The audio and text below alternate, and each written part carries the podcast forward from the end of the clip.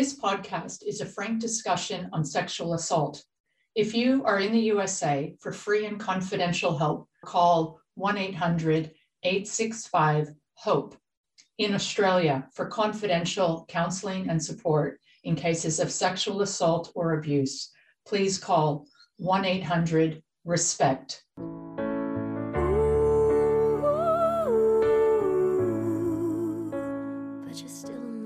Chris Pedretti was 15 years old when the infamous Golden State Killer broke into her family's home and viciously raped her just before Christmas in 1976.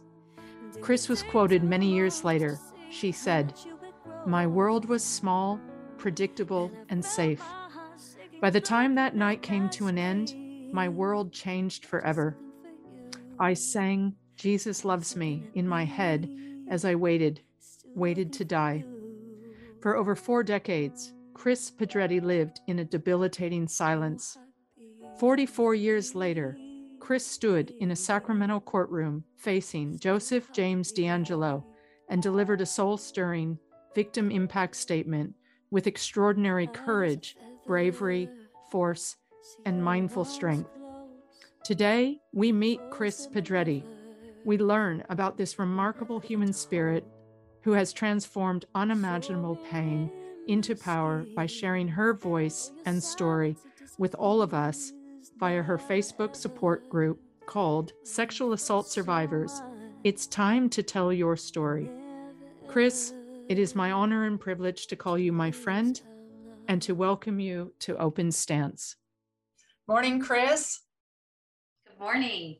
How are you? I'm good. How are you? Um, really well, thanks. Just here in Sydney, Australia, and really looking forward to uh, to today. Thanks for being here. Oh, absolutely. Thank you for inviting me. I'm quite excited. All right, let's um, tell our listeners where are you tuning in from? Where does this podcast find you today? I am in Sacramento, California, United States. Awesome. And Chris, um, can you just give us a little a little feeling on how you're feeling today and why it's important that you're here doing this podcast episode today. Yeah, of course. I feel really hopeful and positive for um, survivors of sexual assault. I know that it's so difficult and the journey seems long, but with every step, I know for myself, I get stronger. And I could not have done that without people that supported me and loved me and was there every step of the way with me. And I just wanted, I just want to offer that to anyone that needs that support and wants to have that hope because it is definitely achievable to get through this journey and end up in one piece at the end. Yeah. And I just think that a starting point today is is going to be a very long period of silence in your life. And that silence has everything to do with where you are today. So, um, are you able to give us a little insight into something I came across in a couple articles since you've been interviewed in the last couple years? There's a quote, my rules, you don't talk about this. Um, can you share with us a little bit about what that is, what the, what that quote from you means, where it came from, and how it led to 42 years of your life of silence? Yes. So uh, the night after, well, the night of the attack, um, my dad and mom, you know, came home. They were at a Christmas party, and you know, it was quite traumatic. The police were there um, you know, then it was off to the hospital for the rape exam and whatnot. And our family had never been one that was very huggy or I love you. I, I don't think I heard that from my parents. I knew they loved me, but it just wasn't who they were. And the next morning, we got a lecture of, you don't talk about this ever to anyone. And he told my sister to call in sick, but don't tell them why and that was it we never talked about it it just was shunned and even even after um, years and years had passed i would try to bring it up and it was just radio silence so I think it was probably a rape culture um, on steroids back in the 70s. Hmm. But you don't talk about this to anybody under any circumstance. And we didn't. Even my sister and I didn't talk about it to each other.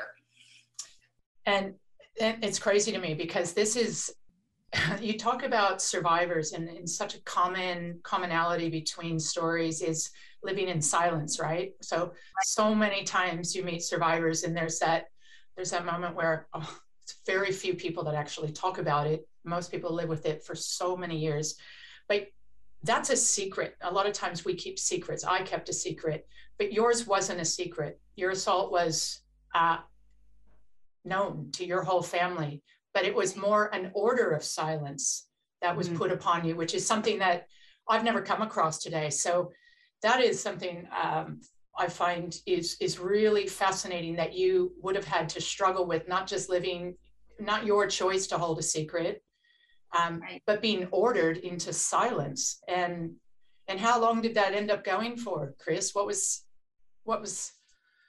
Well, that went um, really until uh, three weeks before he was caught just by happenstance. So I, um, through those years, and I think anyone that has had to keep a secret like this, whether you're ordered to or not, probably you may have felt the same way. You know, you may not talk about it, but you're still isolated. You feel it inside, probably every day.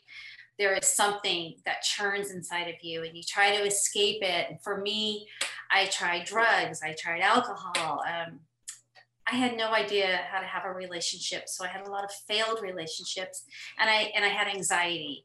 But never did I connect that to the assault ever because I just didn't know. I was young. I was only 15. Um, and so I was fast forward all the way to like 2017, uh, 2018 early. I was at a um, a work event and they wanted us to like it was a trust exercise right so tell your deepest secret to somebody and of course i was not going to do that but it was burning inside of me like somebody invited that secret out. And they had no idea what that secret was. They probably were talking about some work thing or you know i don't know but that's what was burning in, in my mind. And so afterwards um, my supervisor and i we went we had a drink in the bar because it was at the you know in the hotel and I told her.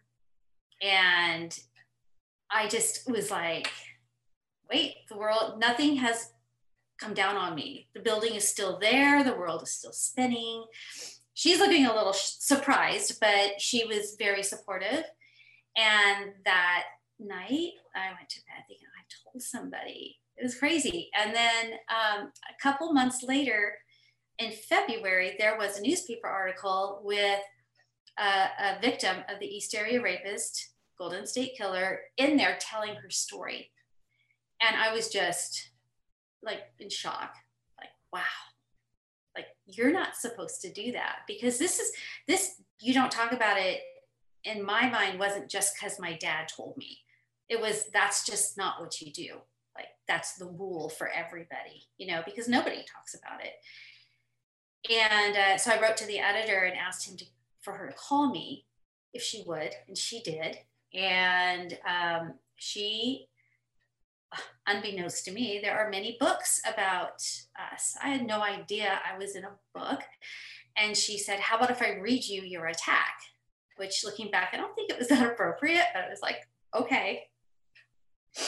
And she read it to me, and I just was uh, like in shock because it had been so many years.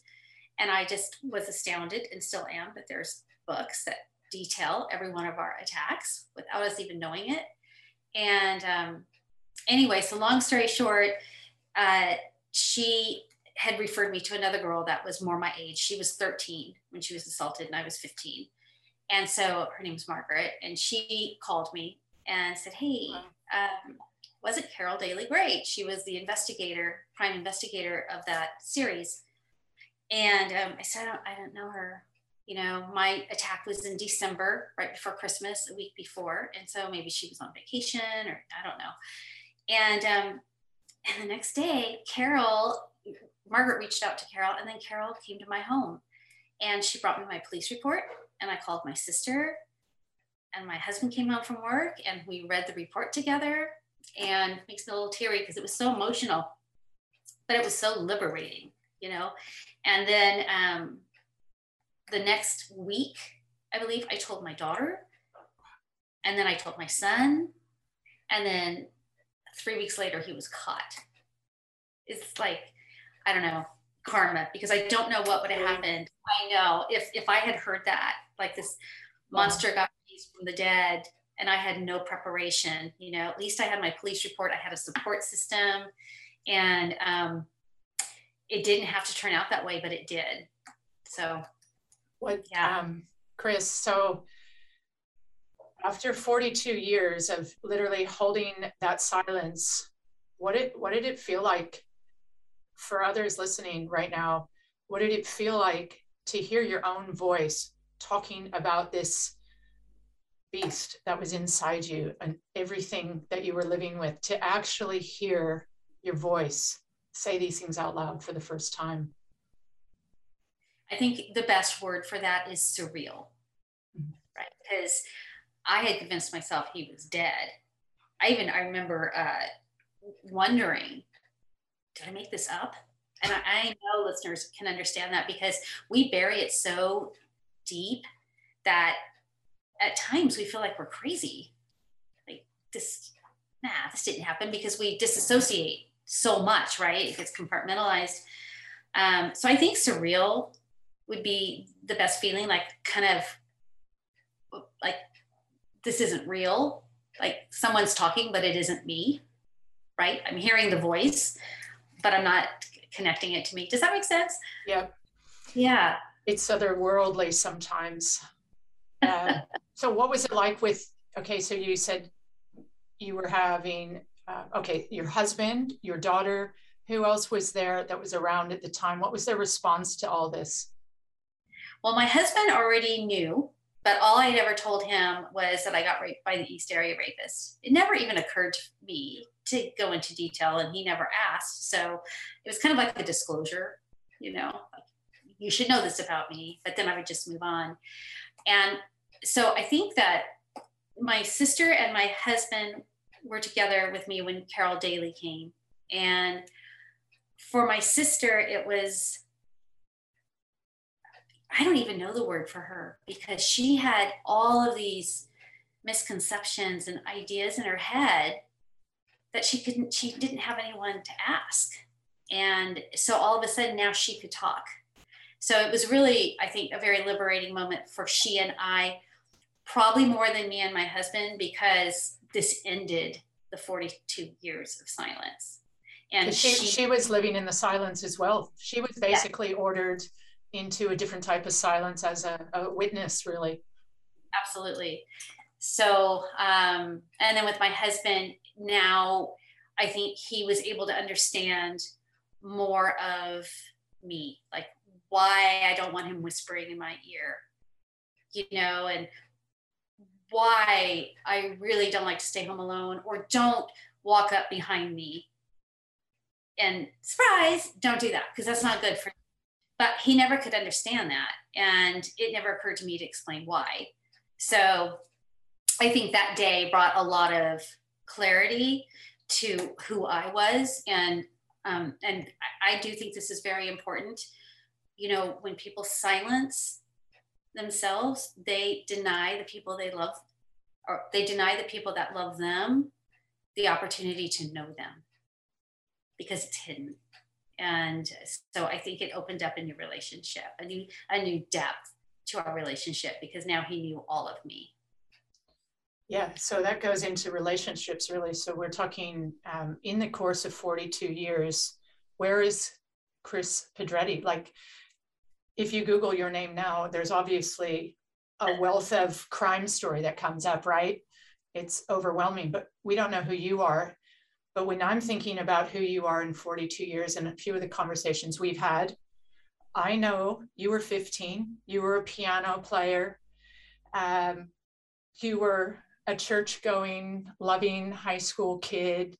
went to college, you had a job, did everything that we do, you got married, you have children. Like there is this huge portion of your life that you've had. So having that secret, not well, it it started as silence because everybody around you knew you lost all your friends, um, your your parents and your your sister knew. But then when you move into the rest of your life, Chris, that becomes a secret. So you've actually got a double barrel, double edged sword going. It starts as huge silence, and then um, for all these years, you've lived a life like we all have.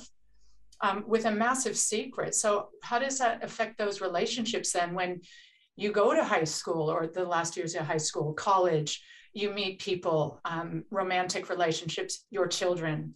How does that work? It, it doesn't work. You know, the friends are superficial. You just don't want anyone to get to know you that well. Um, I did go to college and I um, became successful. I had a career, but I never stayed in the same position more than three years. There's just a point. Mm.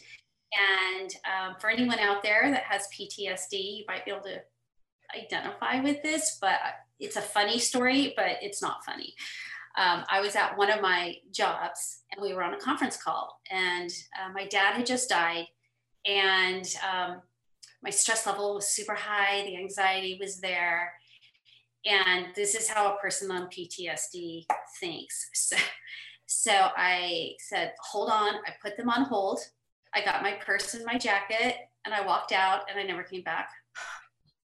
and that is how I solved my problems. Not very well. Um, and I know that sounds really strange, but I, I think there's people that can identify with that. You know, I used to laugh with relationships. Well, he wore the wrong color socks today, so he's gone. I just didn't have the ability to connect because I didn't have the ability to trust. So and so yes, I got married and got married and got married again. Three times. I'm not happy. Third time is the charm. So I was wondering. Um, yes. So in that story you just talked about, you just got up and left your job. That's obviously something that was incredibly instinctive. You didn't plan it. But you did mention your dad had just died. And your dad is the one that had ordered you into silence and changed your life again. Um, was that a trigger? And when you're talking about ptsd and not knowing what's going on was that a massive trigger his death which just catapulted into whatever happened at work that day? Probably but i think it was because my mom had already passed away and uh, you know we had to deal you know, with his passing away suddenly and getting him to the hospital and being in the ICU, there was just a lot. I should have taken time off, but you don't do that. You know, it's like, no, I can handle it. I can handle it. I, this is what I do. And then I broke. So I, I, I think the experience need, I needed to heal, you know, whenever there's a death in your family, you need to heal. And I just didn't, I just needed to keep moving. And I, and I think that's another um, trait that I feel like many people that have been assaulted, we've learned keep busy, keep busy, keep busy. Don't stop because you might end up thinking about it. And um, and now I understand. You know, now now I actually know what PTSD is. I had no idea what it was until I was able to get help, and then my life started to make sense. And then, you know, for a while I was really angry because I wasted all those years being so senseless. But I didn't know I was being senseless. I had no idea. And I just thought that's how life was because I never had support or help to tell me differently. And so, you know, if I had any anger from these 42 years, that would be it. That I didn't get the help. And I wish I would have spoken up. I wish I would have not been such a good daughter. I wish I would have, you know, looked out for myself. And I didn't. Okay. There's two major things that are hitting me right now. Let's start the one that I want to come back to very quickly because this is where you said you just suffered so long is that you had PTSD and during all this time you didn't know what it was. So all the reckless behavior and the maladaptive behaviors and everything unhealthy that you were doing in in your life, what can you tell survivors today that are probably in the same boat that you were, Chris, where they're going through this and all this stuff is happening, but they also don't know that they have PTSD. What can you point out to them that might highlight right now after listening to this episode? Uh, I better go have, I better go look into this, or I got, I can wake up to this. What's happening? Well, I would say this. First of all, give yourself a hug. Give yourself sympathy because you're surviving. You're doing what you need to do, do to survive every day.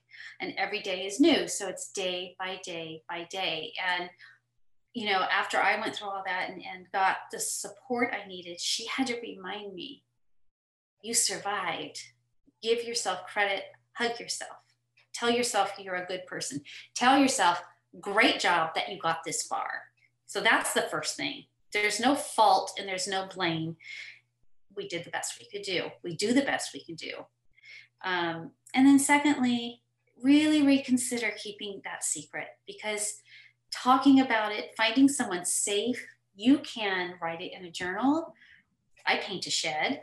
Um, I have my Facebook group, which I'm sure we'll talk about, where there's a lot of support. You might have a best friend. Um, you might write music or sing. Like there's so many ways to express this, to, to allow it to come out. Because the more you keep it in and this is not a this is no joke the longer you keep it in that self shame will grow and grow and grow. And then what comes from that is blaming yourself. And it will overcome you. It, it'll it'll possess you. And the day that you're able to release it in whichever manner that you're comfortable you're going to feel relief you might get a little panicky, like, oh my God, what did I just do? But you're going to feel the relief. And if you think about before you do it, you know, uh, don't jump on the first podcast, think about where it's safe for you. Let them know that you have something you need to tell them and that you need their support. And then share as much as you want. And if you sharing said, I was raped, that's enough, then that's enough it's your story. It's it's your message. So you're not obligated to go into every detail. You're not obligated to go into any detail. What you do want to be obligated to yourself is to is to find the next step so that you can love yourself again. I think that is a really nice way to lead into the next thing. So you've got this enormous silence that you've come out of and again let's let's talk about the power of connection. So something that happens so commonly with sexual so, uh, sexual assault survivors rape victims is you disconnect. You literally are so alone and living in this crazy world of loneliness that's not talked about. And it's just normal that you disconnect and you end up living in some cases so many years right? Um, so the power of reconnection, what what has that meant to you after releasing this silence and reconnecting to the world again, basically? It has been like like uh like freedom. Uh, you know, I'm not quite sure how to explain that, like a kite flying, you know, it's uh, all of that I can leave behind. And then guess what? Or it's all gone. And guess what's left behind? It's me, me, that happy girl. It's me who, to this day, I'm just super optimistic and um, I, I feel like I'm 15 still. Like I, the joy hasn't left. It just was being um, burdened. It was being held down because anyone who has anxiety attacks or you know has to some people don't want to be in crowds. Some people don't want to walk alone you know like sexual assault is going to leave you with some battle scars. And they might not go away but when you have support you don't have to battle them alone. So um, i think that that reconnection has not only brought me back to myself but has also brought me to the uh, realization for me that I need to pay it forward for all the people that supported me and right now I am I'm going to be 60 next week, but it's not too late for me to live. And I am committing the rest of my years to being an advocate and to support others because, you know, uh, I think it's four out of five women don't even report their assault. And I think it's like six out of 10 are raped or attempted to be raped in their lifetime. So imagine if all of these voices, if we could break through and say no and say out loud, this happened to me and it is not my fault. It is my rapist's fault. That's the only one that does rape is a rapist. Um, just imagine how loud our voices would be and how our culture could change. We're just so, I think that our culture is drowning in this rape culture, shame, it's your fault.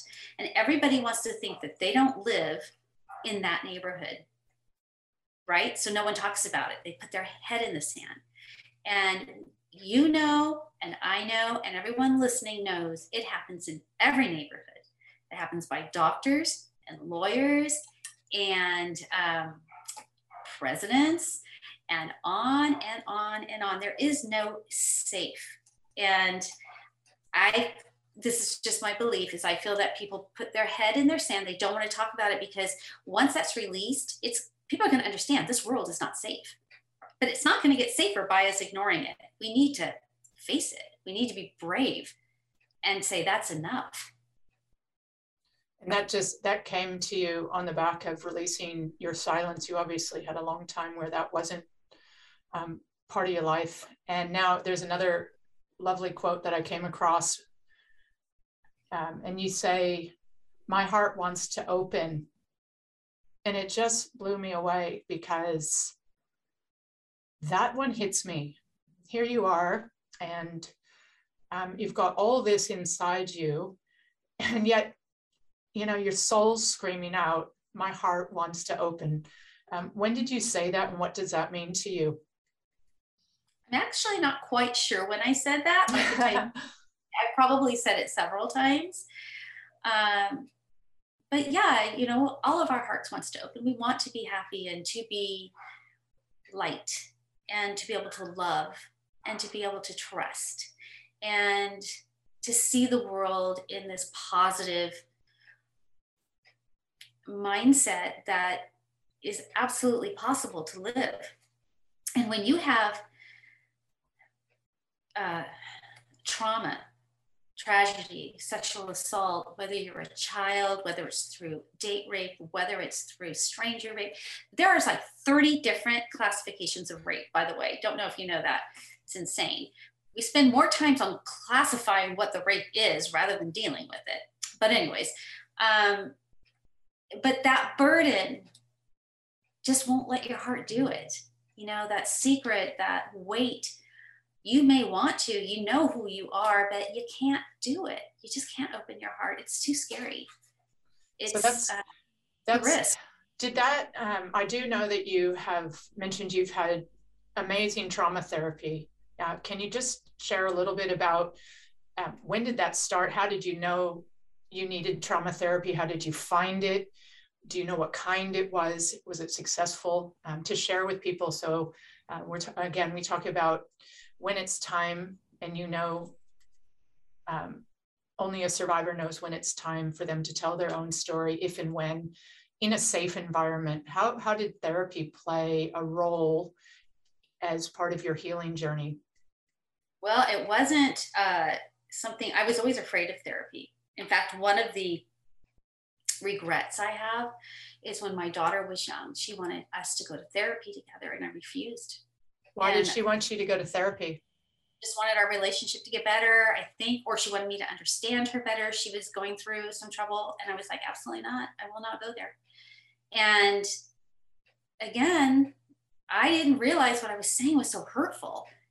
And I've had to apologize to her over and over, like, I'll go now, you know, a long time later. But um, so what the day he was caught, I was uh, in, in a hotel room, a business meeting, And it was six o'clock in the morning, and I got a call saying that he had been caught. A serial rapist has been caught.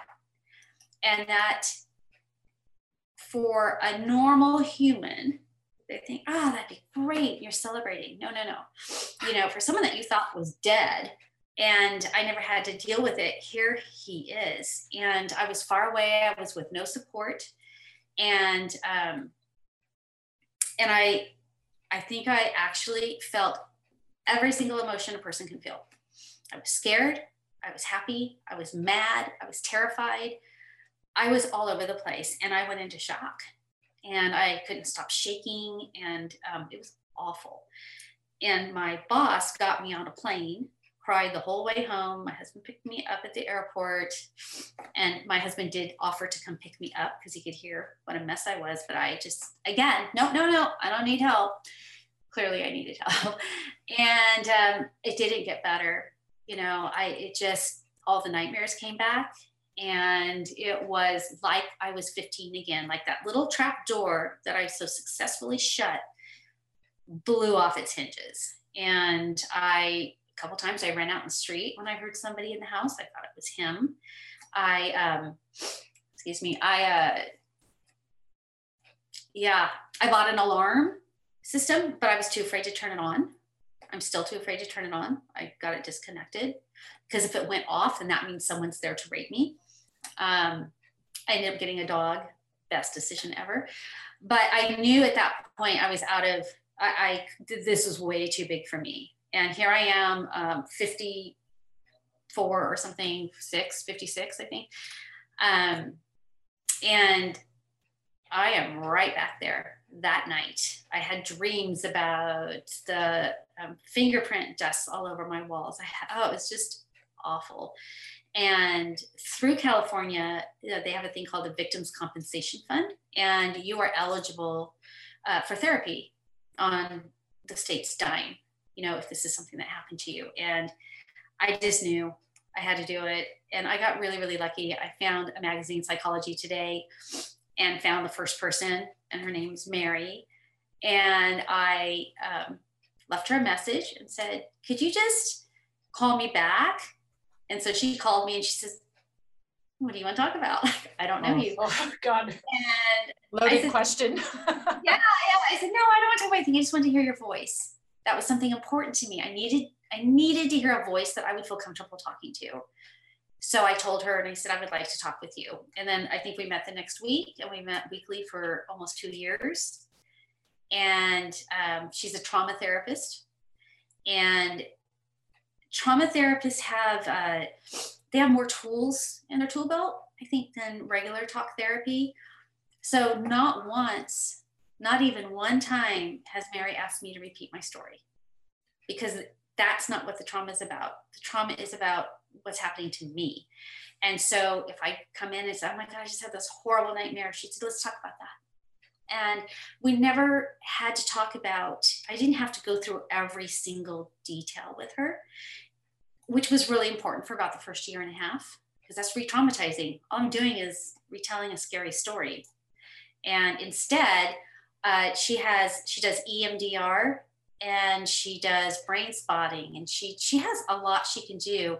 And basically um, i'm going to let her at some point um, tell you all about it but what it does desensitizes. EMDR uh, is in the top of the news these days, and I think it's really important for you to um, mention that again because it is a therapy that, first of all, what does it stand for? EM, um, eye movement, desensitization, desensitization, desensitization. Anyway, it's. I don't know. It is. I actually had brain EMDR. spotting. Yes. Yeah, brain spotting is a variation of that. They're the same but different. But the important thing about it, and I haven't had it, um, is that unlike a lot of the therapies in the past, which is uh, so dangerous, is that they go straight into retelling the story and re-victimizing um, the survivor, and to the point where you have one session and you never go back because it was so scary. And EMDR and therapy treatments like the one that you've had are short term They don't require you to retell your story. It's a completely different focus, which I would imagine is why it has been so successful. And I'm I didn't realize that you had had that kind. So um, that's yeah. really eye opening to know. The difference I can say um, that why well one of the benefits is because I'm going to talk about something that's bothering me right now, not something that happened 42 years ago.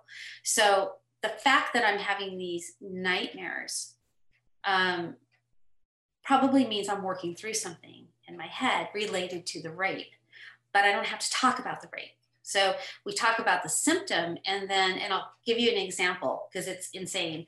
Um, and then the symptom gets desensitized and so that part of your brain that brings it up doesn't happen anymore and you know you might have to go through quite a few of those um, but and it's crazy so and then brain spotting kind of think of them as the same because i can't tell you what the difference is but i know brain spotting is more specific and emdr is more general that i know but for me uh, she has like a, a, wand and she you follow it with your um, eyes like that.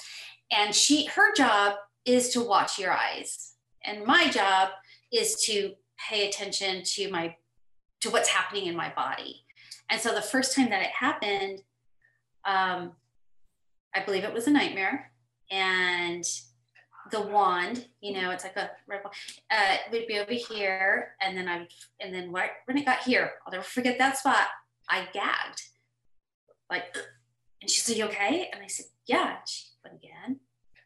And then went back to us, back again, back here. So we found the spot. Wow. That spot brain spotting. Physically feel sick. So something was there. And then what I did is I just stared at this wand and um, dealt with it. Like kept thinking about that feeling and what was that going on. And, and her job is to take care of you. So she's watching. She knows okay good we've had enough. Or you know or she would say how you feeling? And then there's tapping too. I'm sure you've heard of tapping. Um, I have, no i haven't actually. Okay well we'll maybe in another okay um, it's really it's amazing for everyone it's another form of therapy is that right yes so it's left and right you're tapping and somehow yeah, it's yeah never heard of it you're right um and then the effects could stay with you. They did for me a couple days. Um, and then, you know, you go back for your next one. So I still do it. Last time I saw her, we did a session of brain spotting. So uh, I think most people do EMDR. So I, I, I, would say just think of them as the same because sure. it's kind of the same wand. It's the same thing. It's just different. I don't, I don't know how. But, um, and so with each trigger, that gets desensitized, the more stable you are, right? And then and those little things, like you know, you hear a car backfire, you know, you no longer feel like ducking underneath the table, kind of thing, because you're able to work through it. Because we all have triggers. You know, it could be a song, it could be a smell, it could be you know the air conditioning turning on, it could be anything, and and and those are normal those are absolutely normal when you've been traumatized and it's bringing back, but it can be dealt with. That's amazing. And so um, I, I guess a strong message here too is you started out by saying you weren't a believer in therapy. And that's probably a classic case for so many people, especially when you're dealing with something so atrociously painful, right? So here's a here's a real life story with you. And listening to you now is so uplifting in the in the respect that um, you can heal and there are treatments out there that are so fine-tuned for these type of traumas um, that they're worth exploring when you feel the time is right. And in this safe environment all of those things matter so much to the overall um, success of this. Um, so here you are and you've had a couple years um, of therapy. Now uh, let's let's see what that's done for you now, Chris. You've um, come through your victim impact statement. You faced this killer, and now you've moved through therapy and you have reconnected to your life and you have your voice and you're here and you are taking action. What's this led to today and this connection back to the world? How how are you um, how are you you're an advocate now for survivors. Let's talk about that and your facebook group and, and all these wonderful things that you're doing today. Um, why don't we just start your facebook group and give us a little insight into what it is what it's called and and how it came about so the Facebook group, well, here's how it came. We'll start with how it came about. I was going through the therapy and I was really feeling like like me again. And I just I, I had so much gratitude for, you know, all the support I got. And I very much know that not all sexual assault survivors get support even a little. So, you know, I think I have a little survivor's guilt because, you know, we had the DAs and we had the the prosecutors, we had um, victim advocates, I had people just writing into me. I had two people write into me today from Australia, just I, you know, saying, "Hey, I just saw your story," and like it's just amazing. Like the world isn't really angry. There, there are some loving, loving people out there, and I just thought I should continue that. You know, if I was able to heal because of the love I was given then I need to pay it forward and to share that same love because it, it has changed my whole life. So I thought, COVID's here, I can't do anything in person. And so I decided to do um, a Facebook group. And it took courage. I thought, how is anyone going to find me? Great. Like, it's not like I have a commercial out there. And like, how are they going to do it? And what if only one person signs up? Well, I told myself if one person signs up, that's one person that got some support they didn't have before. So just keep going, Chris. And so I did, and it grew slowly. And these women, as they came in, were so brave. And I'm going to say 99% of them had kept it in for so many years. And they didn't feel safe letting that secret out because they felt they might be ostracized, they might not be believed. Um, somebody would say it's their fault. And all of those, and on and on and on. Maybe it was a family member. Can't, you know, can't out their family member. Maybe it was, you know, molestation or incest. So all of these different reasons they had to hold it in. And when they realized that they could share and there would be like this rush of love come in um, it made a difference. And i could see their light shining and them starting to write to other people and giving them support. So what's the best gift right? When you need support what's the best gift you can give back is support to somebody else and we just keep going so i think right now we have about uh, 609 people and would love for it to grow there is nobody in this group that is judgmental. And trust me, if this group and you, if you join, if something rubs you wrong, you tell me right away and we get on it. And I will figure it out. And if it's not good, then they go away. If it's a misunderstanding, I will help with that. But everyone is safe and everybody matters. So, what um, is the um, tell everybody then um, what the name of your Facebook group is and how you join and who it's open to? So it's called, okay, it's a long name Sexual Assault Survivors. It's time to tell your story. Um, and what was it? I'm sorry. Um, who is it open to? How do how do we find? Okay, Facebook. We obviously find you on Facebook.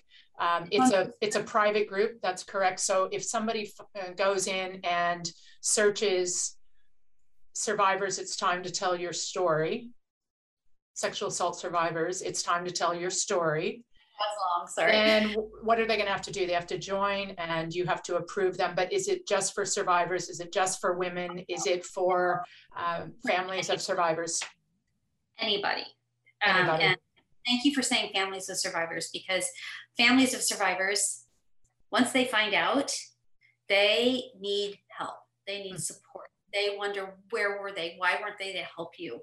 my sister to this day still apologizes to me. I had no idea that this is what you went through, and I never even said anything to you. So they need support.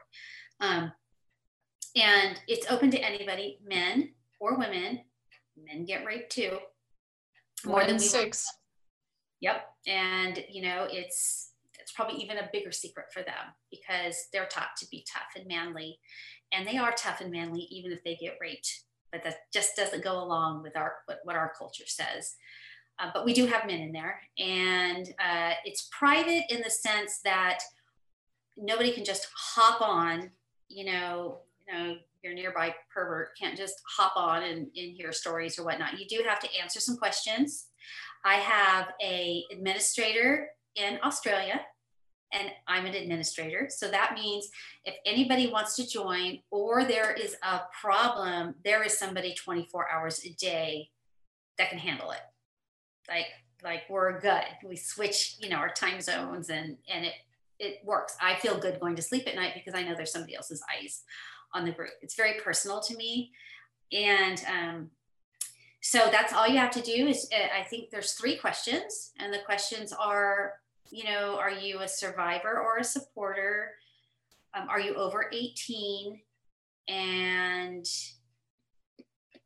i literally have forgotten the next one but they're very simple. Pretty straightforward. Don't tell me your life. That's not what it is. I don't want anyone under 18 because i don't want anyone to have to be censored in the group and i also don't want to harm a 15 year old you know like maybe this support group wouldn't be perfect for a, a young child.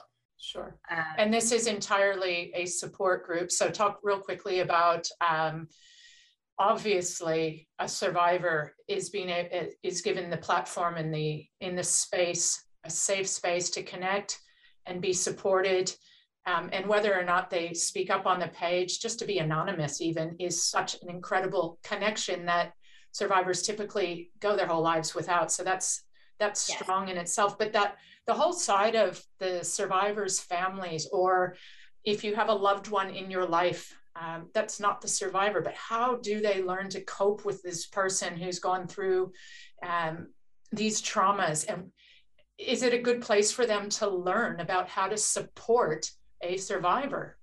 Yes. Um, and I, I did watch your podcast with your brother and when you guys talked about the day he found out at the at your favorite restaurant and um, you know you were very fortunate that you had such a supportive uh, family member to be there for you and you knew he was supportive so you felt safe telling him um, but not all supporters know what to do supporters many times can give off the wrong impression. Like they get uncomfortable or they say oh my god. And then uh, you know uh, one of the gals in our group we, we were talking about what can you say? And her answer it's just funny. It's you know don't worry it's not contagious. Because they look so shocked and they back up and they're like oh my god. And that's and then they never talk about it again.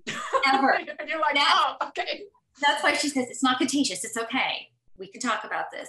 Because they don't know what to do you know and, and so and, i think to be fair and to be fair no one has ever educated people on how to support a survivor of trauma. So it's not their fault. They're not equipped with the language or the skills. So i find it fascinating that in effect you're doing this and helping people because we need help on how yes. to handle this. And we want supporters to be there because if you have if you have a, a group of survivors only right we're still keeping it a secret. Sure. We still don't want the outside world to know. But if very good point. In, and now they're learning and they're supporting, the next time they hear a stupid rape joke, they can say, not appropriate. Yep.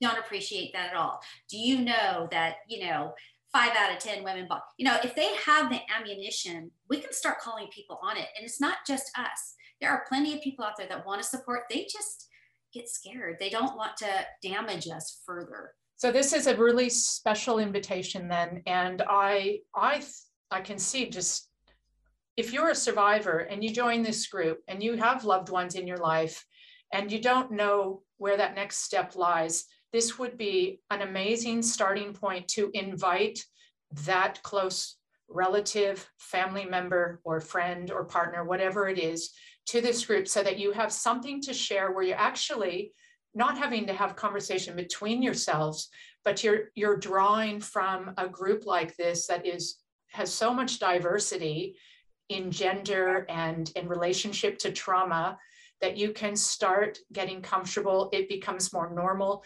and you get a real tangible feel um, for what hap- what's happening on both sides. And it's also as a survivor myself, I have no idea what it's like to be the parent of me or the sister or brother of me or my husband. I don't know what that feels like because I'm the survivor. So right. this is a really dynamic relationship in a positive light that's education and help to open those doors that never get opened and elicit conversations that potentially never happen. And it's, it's just a really great starting point, a stepping stone. Yeah, and this group, um, you know, we talked about uh, all the diversity. We have people um, primarily from the United States, but we have uh, people from Australia and Canada, United Kingdom, um, and then we have, you know, just you know fours and fives in in in different China, you know, in different areas. But it's diverse not just in who we are, but our cultures. Sure. As well. And there's another point to this whole thing. So, sexual assault does not discriminate. It's men, women, and children, and it's in every country of the world. So, there's that common denominator. So, so long as there's Facebook in your region or in your country, you have access to, to a group like this that, in so many respects, Chris, is life changing and life saving because without this kind of support, people can walk alone for a lot of years. And those bad behaviors and the coping mechanisms that we talk about that are ruthless and dangerous um, potentially are fatal in so many cases. So, this is so much more when people hear about a support group. I get really passionate about it because support is such a limited word. Of course, it's support, but it's so much more than that. It's can I tell? I guess, yeah, go ahead. There's no words for it really. Um, it, it's a little depressing story, but but it's also very uplifting at the same time. So you know, during uh, the COVID break for us, uh, lasted a whole like three months, but uh, and so I had get-togethers that were face to face, and we'd have brunch and we'd have key speakers because we'd already connected online, but it was important that we could like they came in as strangers or maybe acquaintances, but they left as family. And there was one lady, her name is Luana, and she uh, had been raped. And she just had so much shame. Uh, she could not tell her story. And so one day she called me and she said, Can I come over? I think I'm ready. And so I said, Yeah, yeah, come on over. And got a nice place outside where, you know, nobody would hear us. And and she told me her story and she felt better. She said, "Can I just stay here for a little while and just enjoy, you know, the trees and the birds?" I said, "Yeah, yeah, I'm going to go on inside, but you stay as long as you want." Well, two months later, or one month later, Luana got very ill, and she had heart failure, and she died. And as sad as that was, I felt so uplifted for her because she did not have to take that secret with her. You know, it wasn't, excuse me, anymore. She got it out and she was able, even if it was just for a little while, she was able to hear someone say, This was not your fault. Wow. And so, anyways, so and that did that lead did that story lead um, again for our listeners that don't know the next part of your Facebook group, you actually hold monthly meetings at your home and gatherings. I'm not sure what you call them. Let us know. Uh, it's something a brunch. Okay, tell us what what do you do once a month um, at your home as part of this Facebook group? Well, we've right now I've had to pause because COVID variant and uh, the health of these people are far more important to me than um, risking, you know, risking their their health when because of COVID. I, we just don't know. So, but what we did and what we will do as soon as we can is they, I hold a brunch and about 35 people come. At your home? At my home. Yes. It's a large home. It's a large backyard, so social distancing is, is there. And uh, we serve brunch and we uh, paint on my shed, which I wish I could show you right now, but uh, those that want to, they just put encouraging messages for other people. And I have a whole journey mural on there. And they, that kind of serves as a warming up spot, you know, to get to know each other. Um, and then we have a speaker. So uh, we had uh, Anne Marie Schubert, who is our district attorney here in Sacramento. Um, we had Carol Daly speak about what it was like to be an investigator of women's crimes and then go home, bring that home with her. Um, we had the police department come out to talk about how they handle rape cases now, very different than before. Um, the victim actually has control. If the victim says, I don't want this part of the rape kit, then they won't do that part. Like it's under her, you know, the thing that's taken from us is control, right? All over the place. And so they give it back. They have a soft interview room with couches and soft lights and just much more victim friendly. And then um, we were going to have Mary, the trauma therapist. She was speaking at our next one, but I canceled it because she was a little nervous about COVID. So I'm hoping she can visit. So she's going to come on with us and we'll do it here. Yeah. Absolutely. And we'll talk all about EMDR and all of that. Love it. Um, and then we just, uh, then there's a time for anyone who is ready to tell their story to take the mic and tell their story. And I think we had maybe eight or nine, but that's eight or nine more people than that would have ever said it publicly before. And they got support and um, hugs and and gratitude for sharing because they inspired the next person. It's just like like uh, coming home from or you know Disneyland. Like you had such a great day. You know, sometimes I would just sit there and have a glass of wine and just it's something incredible to watch some to watch the cycle get broken. And this is what we go back to. One person telling their story it's that trickle on effect where you have no idea what your voice is going to do or how it's going to impact somebody else in this life. There'll be people listening to you today that you're never going to meet you're never going to hear from but your story and your voice today is going to it's going to have an impact on somebody and change a life and that's going to change another life and and so on and so on. So when you're in your backyard and you actually have that tangible physical encounter with humans this is a human story. These are human issues. We're people and you get to see that happen and you you've been a catalyst for that. I can't imagine how how fulfilling that would feel to know what you've come through. And this ties into something again I believe so passionately about is how creating meaning, meaning out of something horrible is such an important part of our healing process and our recovery process. And how we do that and when we do that um, is a different journey for every single one of us. But what you're doing in your backyard is you've created meaning for yourself in your healing and your recovery process. And as a byproduct, you are doing the same and opening a platform for other people to create meaning and carry that on in their lives and, and so forth. So it, it's it's quite a trickle on effect. It's yeah, I, I feel like my dream would be for replicate these kind of backyard get-togethers yeah. in different areas of the nation or, or different countries.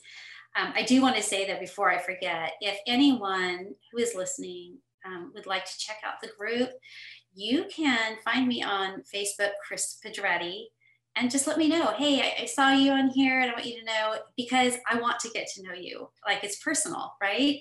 And whenever anyone ever messages me on the Facebook, I will always answer. I promise you, it'll never go ignored.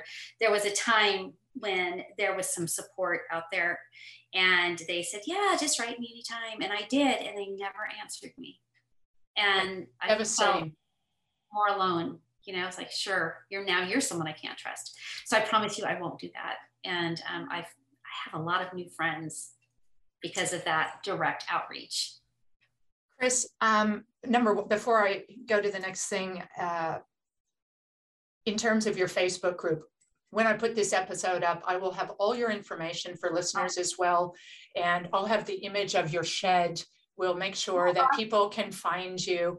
And okay. even if they need to reference, um, if they forget some reason and they reference Open Stance or Tracy or whatever, so that you have that connection. Um, but we'll make sure everybody um, can find you through this platform as well.